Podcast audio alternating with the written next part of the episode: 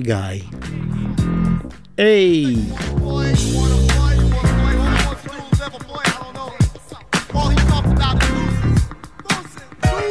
Food.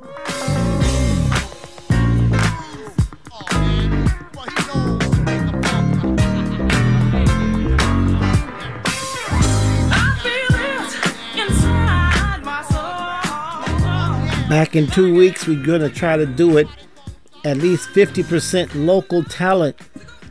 When I say local, I mean you can get to them within one tank of gas or one charge of your electric car. Within your reach, people you can hear every week. Drive, see them, catch the bus, train, yay!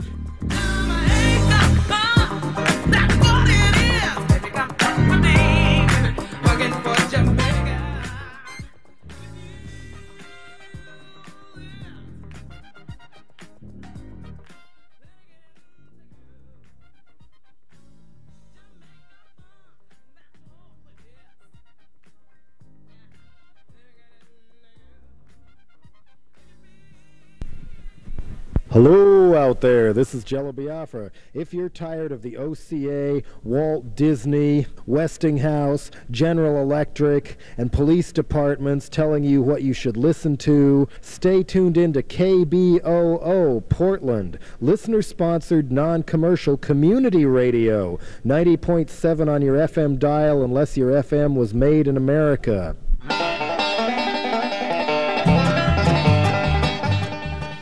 These are the final days of KBOO's Volume 2 All Thrills, No Frills special programming campaign, wrapping up with a full day of live music.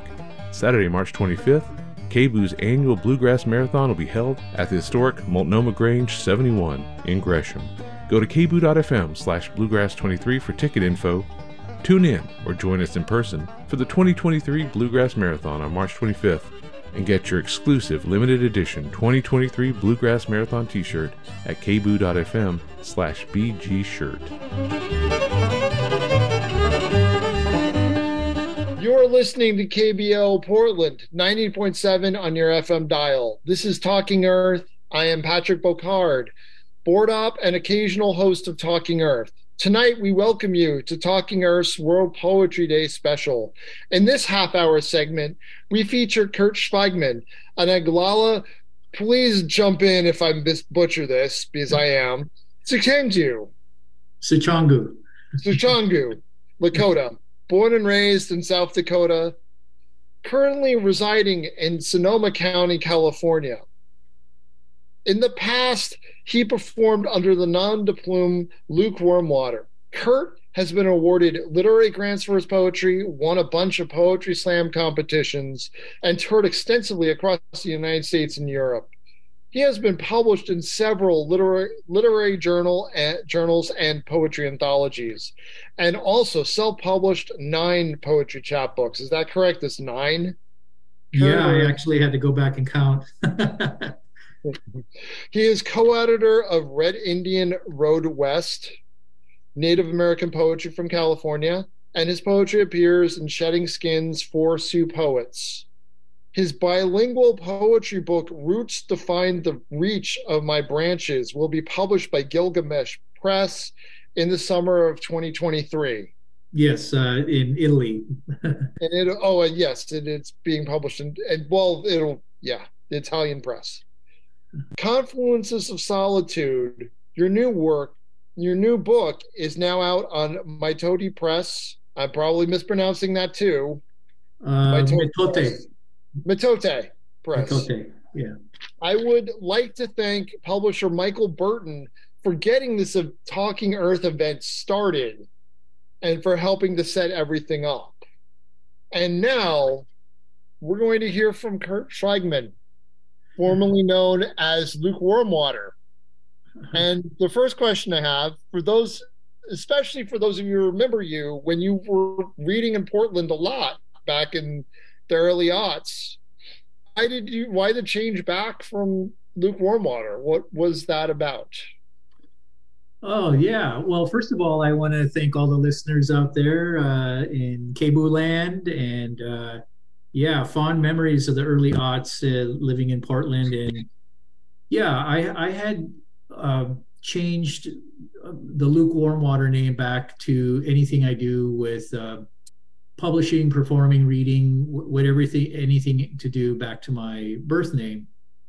And the Luke name I held on to for 18 years. so when I started uh, with poetry, I, I, quickly moved on with that nom de plume uh, before moving to Portland.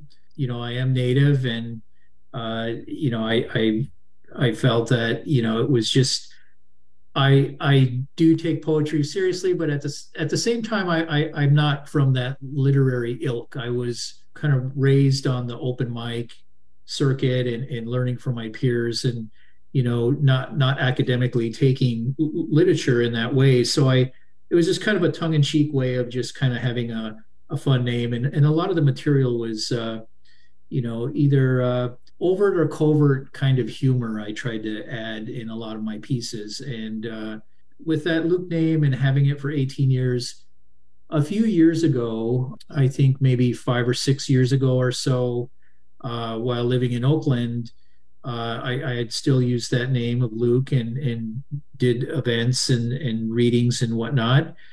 And then it just occurred to me that, you know, I wanted to move on from the name and just revert back to, you know, my birth name because my material has had shifted in a way and it's in, the poetry over the years is is kind of like a diary you know it's kind of like a, a self-reflection as a writer.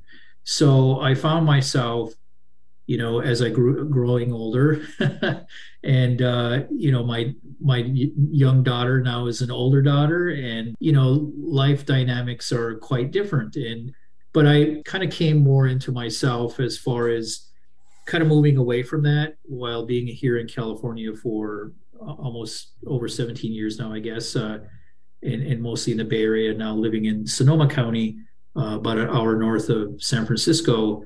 So I, I, I just felt like my writing, I, it was it, it changed in in a, in a way that is more thoughtful in a sense that the subject matters that I choose are are different. Maybe they're a, a, a bit uh, they're different because my life is different in in in a lot of ways. So I would just say that you know, moving back to my name just is that transition and trying to grow as a writer and putting the Luke years.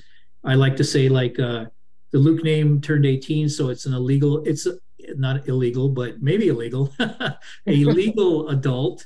Uh, it can't vote, but it can, you know, it can go out on its own. It, Luke Lukewarm Water can live on with uh, perhaps other artists and, and other artists in, in references to that name are are certainly there. But uh, they're fond memories. But I, you know, I want to evolve and grow as a writer and performing and reading and, and so forth. So, but the the style of my storytelling in poetry that always is with me. That's just hardwired. So, Patrick, I know you you had read you know quite a few of the poems in the new book, and and so. Yeah and Patrick, you you know you knew me back in Portland in the early aughts, and it's I think still that same style. And I so the Luke name just really um, I don't know. I just I felt it just it was and it wasn't like I woke up one morning and said oh, I'm going to get rid of it. I just thought about it for a long time, and I started like submitting uh, poetry and and being part of this anthology for California Native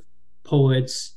And I thought, you know, I'm I'm going to use my birth name and and just so it, it, it you know kind of happened over weeks or few short months that I just kind of transitioned to to let it go and just you know go back to my real name.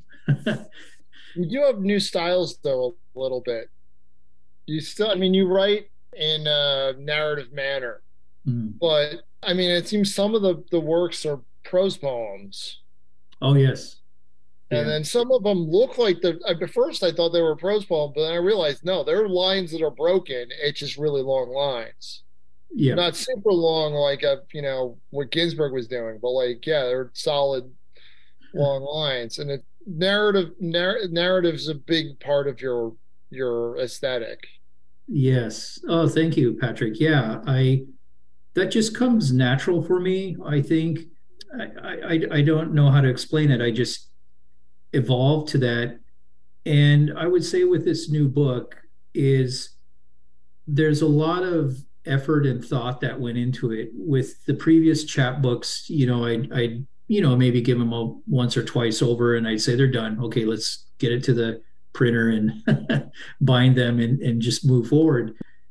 This one was really uh, a lot of effort. You know, certainly Michael Burton. Really, I have to thank him certainly first off because I you know I wasn't really submitting poems out for journals as much as I would just would, they would just come to me. So I would type them out and I would email them to Michael and a and a handful of friends. You know, just just a very few people. Just you know, just to see what they think and just for entertainment value. So after a few years of doing this, uh, you know, I wasn't quite really pro- prolific, but Michael came to me and asked, you know, hey, I think, all, you know, all the poems you've been sending you know you, you, have enough material here to to put a book together so i looked back and and i didn't but in in late last year when when i kind of i really agreed to okay michael let, us go for this and and try for a book uh, with the new poems new material so I, in a short amount of time I, I had to become quite prolific and, and then that, that also came natural at the same time parallel i kind of moved away from poetry because for gosh, for over a couple decades now, I, I wanted to write this novel. And so I started writing that uh, about a year ago. We're really diving into it and doing the research in that. And so that's a different topic, and I'll, I'll talk about that later. But Sitting Bull in Paris.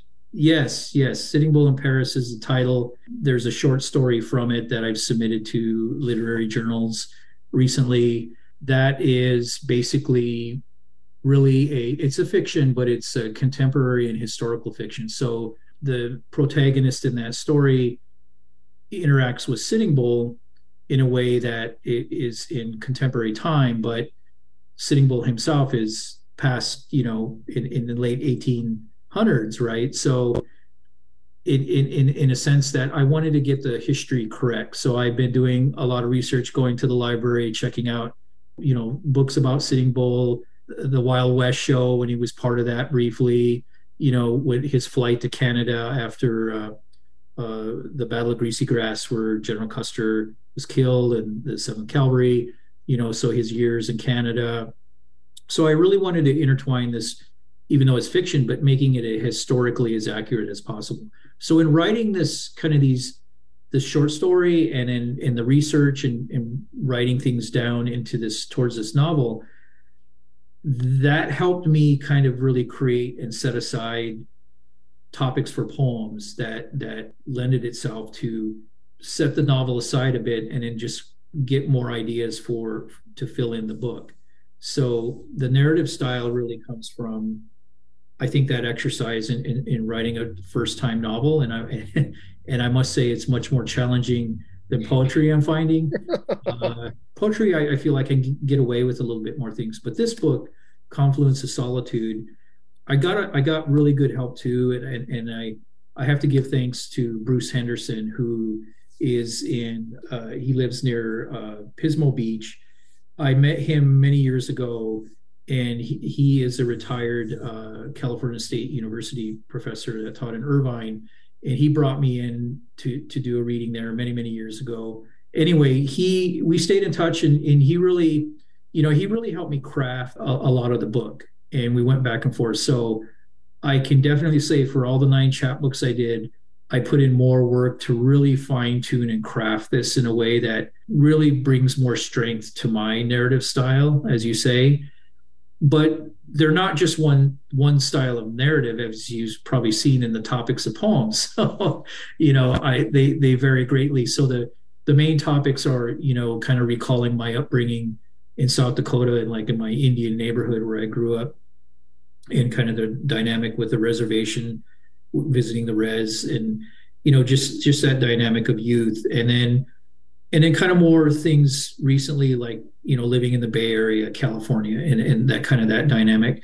And and some of my travels to europe while touring europe for poetry and and whatnot. And but also too uh, these past few years i've been going down to uh, uh baja california sur in mexico uh, you know los cabos and that area la paz and and so I, I'd make a trip about every year. Even during the pandemic, I'd still go down so I was greatly influenced kind of by by that, and and that you know might be a final destination for me in my future. okay. Uh, to to retire or fake retire, or however I can get by, but you know I, I just really love it. I just feel like an energy there that that uh, is is really great. So there, the book really you know kind of contains some of that dynamic of, of, the experience of that and and I love the travel and and so I you know it's everything is brand new and fresh. There's just a lot of that in the book. Yeah. The poems I read, there's a lot of that. Before we get back to Kurt Kurt Schweigman and his and his poetry that he's going to be reading in just seconds, hopefully, I'd like to remind you to support Talking Earth and KBOO. So please go to kboo.com fm slash give and support support KBOO during its current pledge drive. And now, Kurt, do you want to read a read a poem out of the book? Yeah, sure. This one is uh, titled Untitled Prairie. Hotchkiss guns smoldered, burnt gunpowder, barrels still warm as the generals nodded in stern approval. Tall prairie blades of grass still remember that unmistakable whistling sound of passing bullets, even if history forgot. His genetic memory faded as he pushed in the clutch, shifted gears, accelerated onto speeding freeway. Windows rolled down, wind tossing his long dark hair in all direction of endless possibilities, reminiscing his own past to taste Lakota fry bread dipped in warm choke cherry pudding to drive slow without traffic, caress firm brown breasts, admire curvature of earth, laughing at risk, the untamed fun. A distant recollection he left far behind, home of South Dakota. Oh well, the sun and ocean, the life is here now in California. We'll return home when they bury him among the memory of tall prairie grass. that is one of the poems that's not a prose poem. those those lines aren't super long, but I, I wanted to ask you, choke cherry, what is that? I don't know that. Uh, it's uh, it's in Lakota. It's called wojapi. It's it's okay. like uh, you use fresh berries. My mom used to make my aunties, and you know, as far back as I can remember, grand grandmothers you know they, they would pick the choke cherries or any kind of berries you know in, in the spring and in and in it you you make it uh, it's heated and then you you add sugar and then and then it and it makes into a pudding and so you make the fry bread which is you know not not a traditional Indian food per se, but it kind of became that because of the commodity food and flour and things yeah. like that from commodities. So, so when you get the hot, you know, the the the fry bread out of the oil and you have this warm choke cherry pudding and then you, you just dip it into this you know sugary mix of pudding and, and, and eat it and oh just it's it's amazing and i i miss that i uh, uh, my daughter and i try to make uh, our attempts at fry bread but uh, you know not as great as my mom's but uh, uh, i haven't tried the uh, wojapi yet that's something I, I think we need to try to make. But uh, yeah, so it's just a you know more. It, it is a cultural kind of food in a way, but but more contemporary. But you know, it's been around for decades. So yeah. yeah. And I just was kind of it's nice detail. I mean, it's like, and it's also yeah, it, like you, it, it gives you a sense of place as well as uh, the culture and and the displacement, I guess, of the culture of the character going from one place to another. Mm, mm-hmm, mm-hmm. And I could share another one that's a bit kind of a narrative. Sure, whichever, whatever one you want to read. Uh, yeah, go go for it.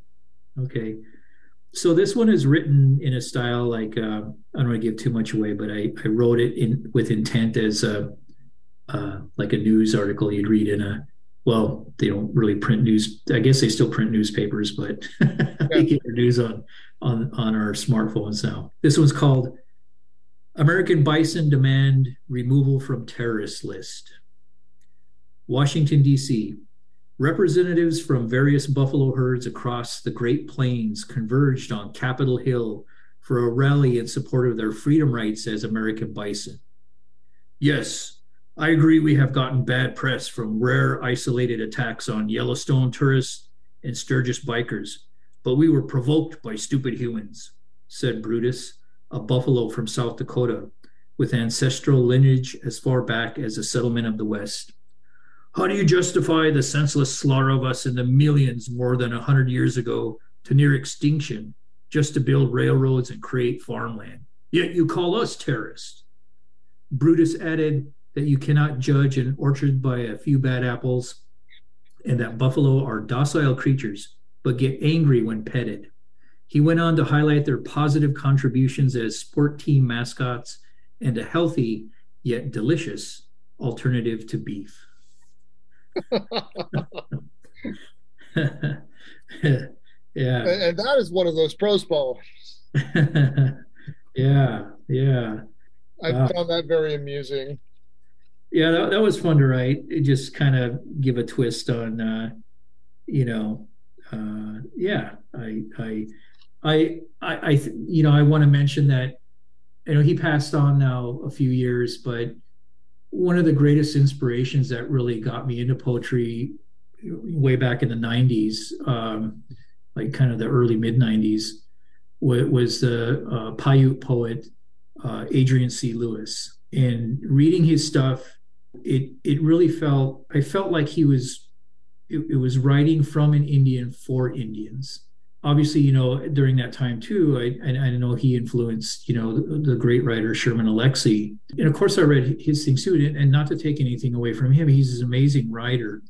But it always felt like he was writing for the mass audience. And I don't consciously try to write for either. But when I when I I just felt a more of a connection with uh, uh, Adrian Louis, his his poetry and in his books, and because it seemed like he he was at a really a level that I could really connect with, and and it felt like it was it was absolutely genuine. Me starting to write was just for my it helped me find my way to have my own experience and tell it in my own way and to be true to myself and in the way I tell it, right? So, but you know, he he had this uh, was it wild animals and other creatures.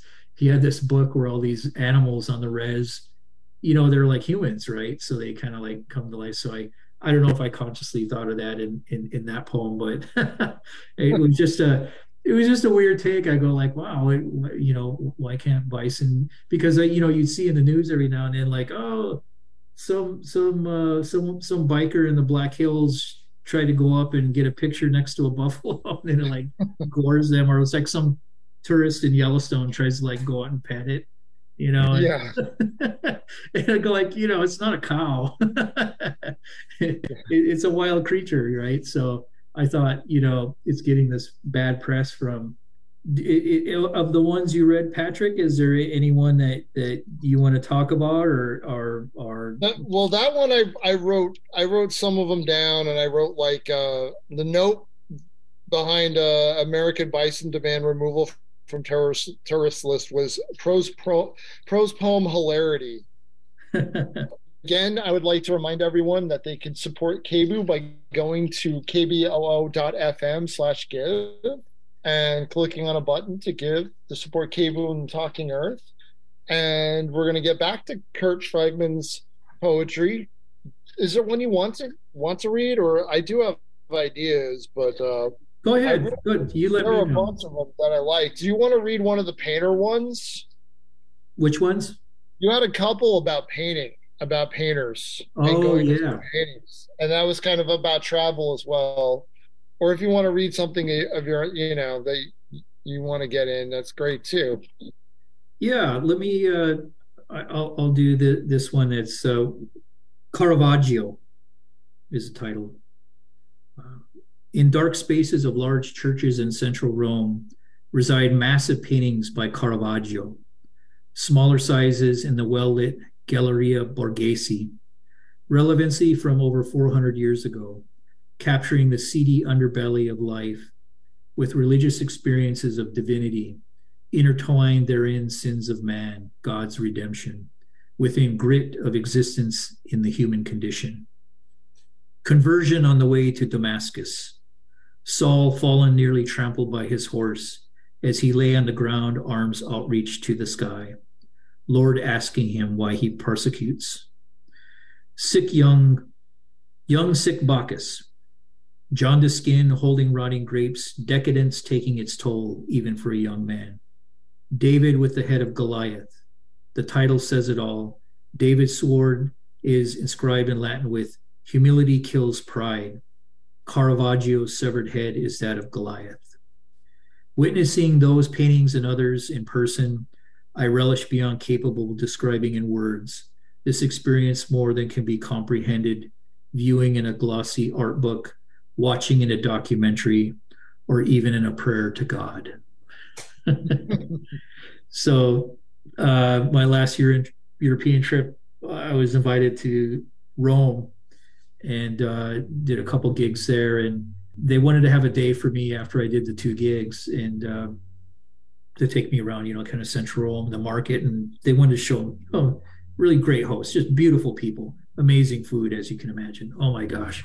It, it, it's just, oh, you know, it's decadent, but just uh, nothing can compare to it that I can get in the States.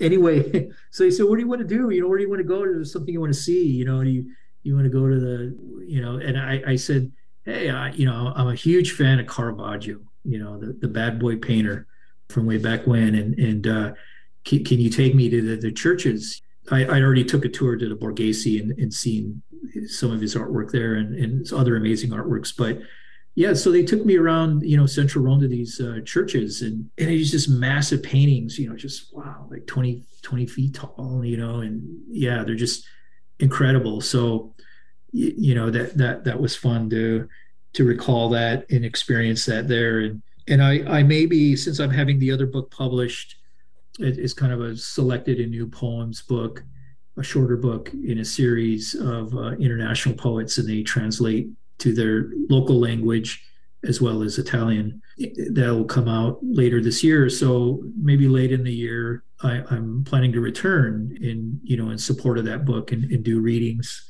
I, I assume in Rome. I don't know where else in Italy, but I must say, touring England, Germany, in, in reading in Rome, you know, poetry.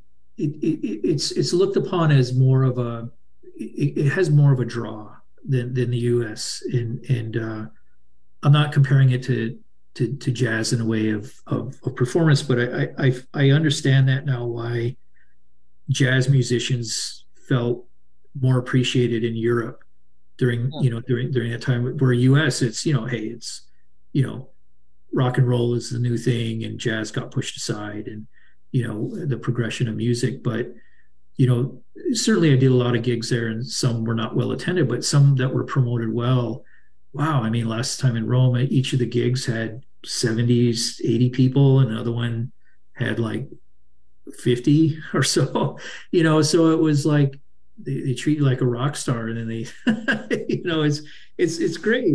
I, I always love that. And in, in, in, going to Europe and, and, generally speaking, it's just, it's more of an appreciation, but uh, not hundred percent of the time, not every venue, but compared to the U.S., I mean, the U.S. does well in some venues, but just wanted to share that.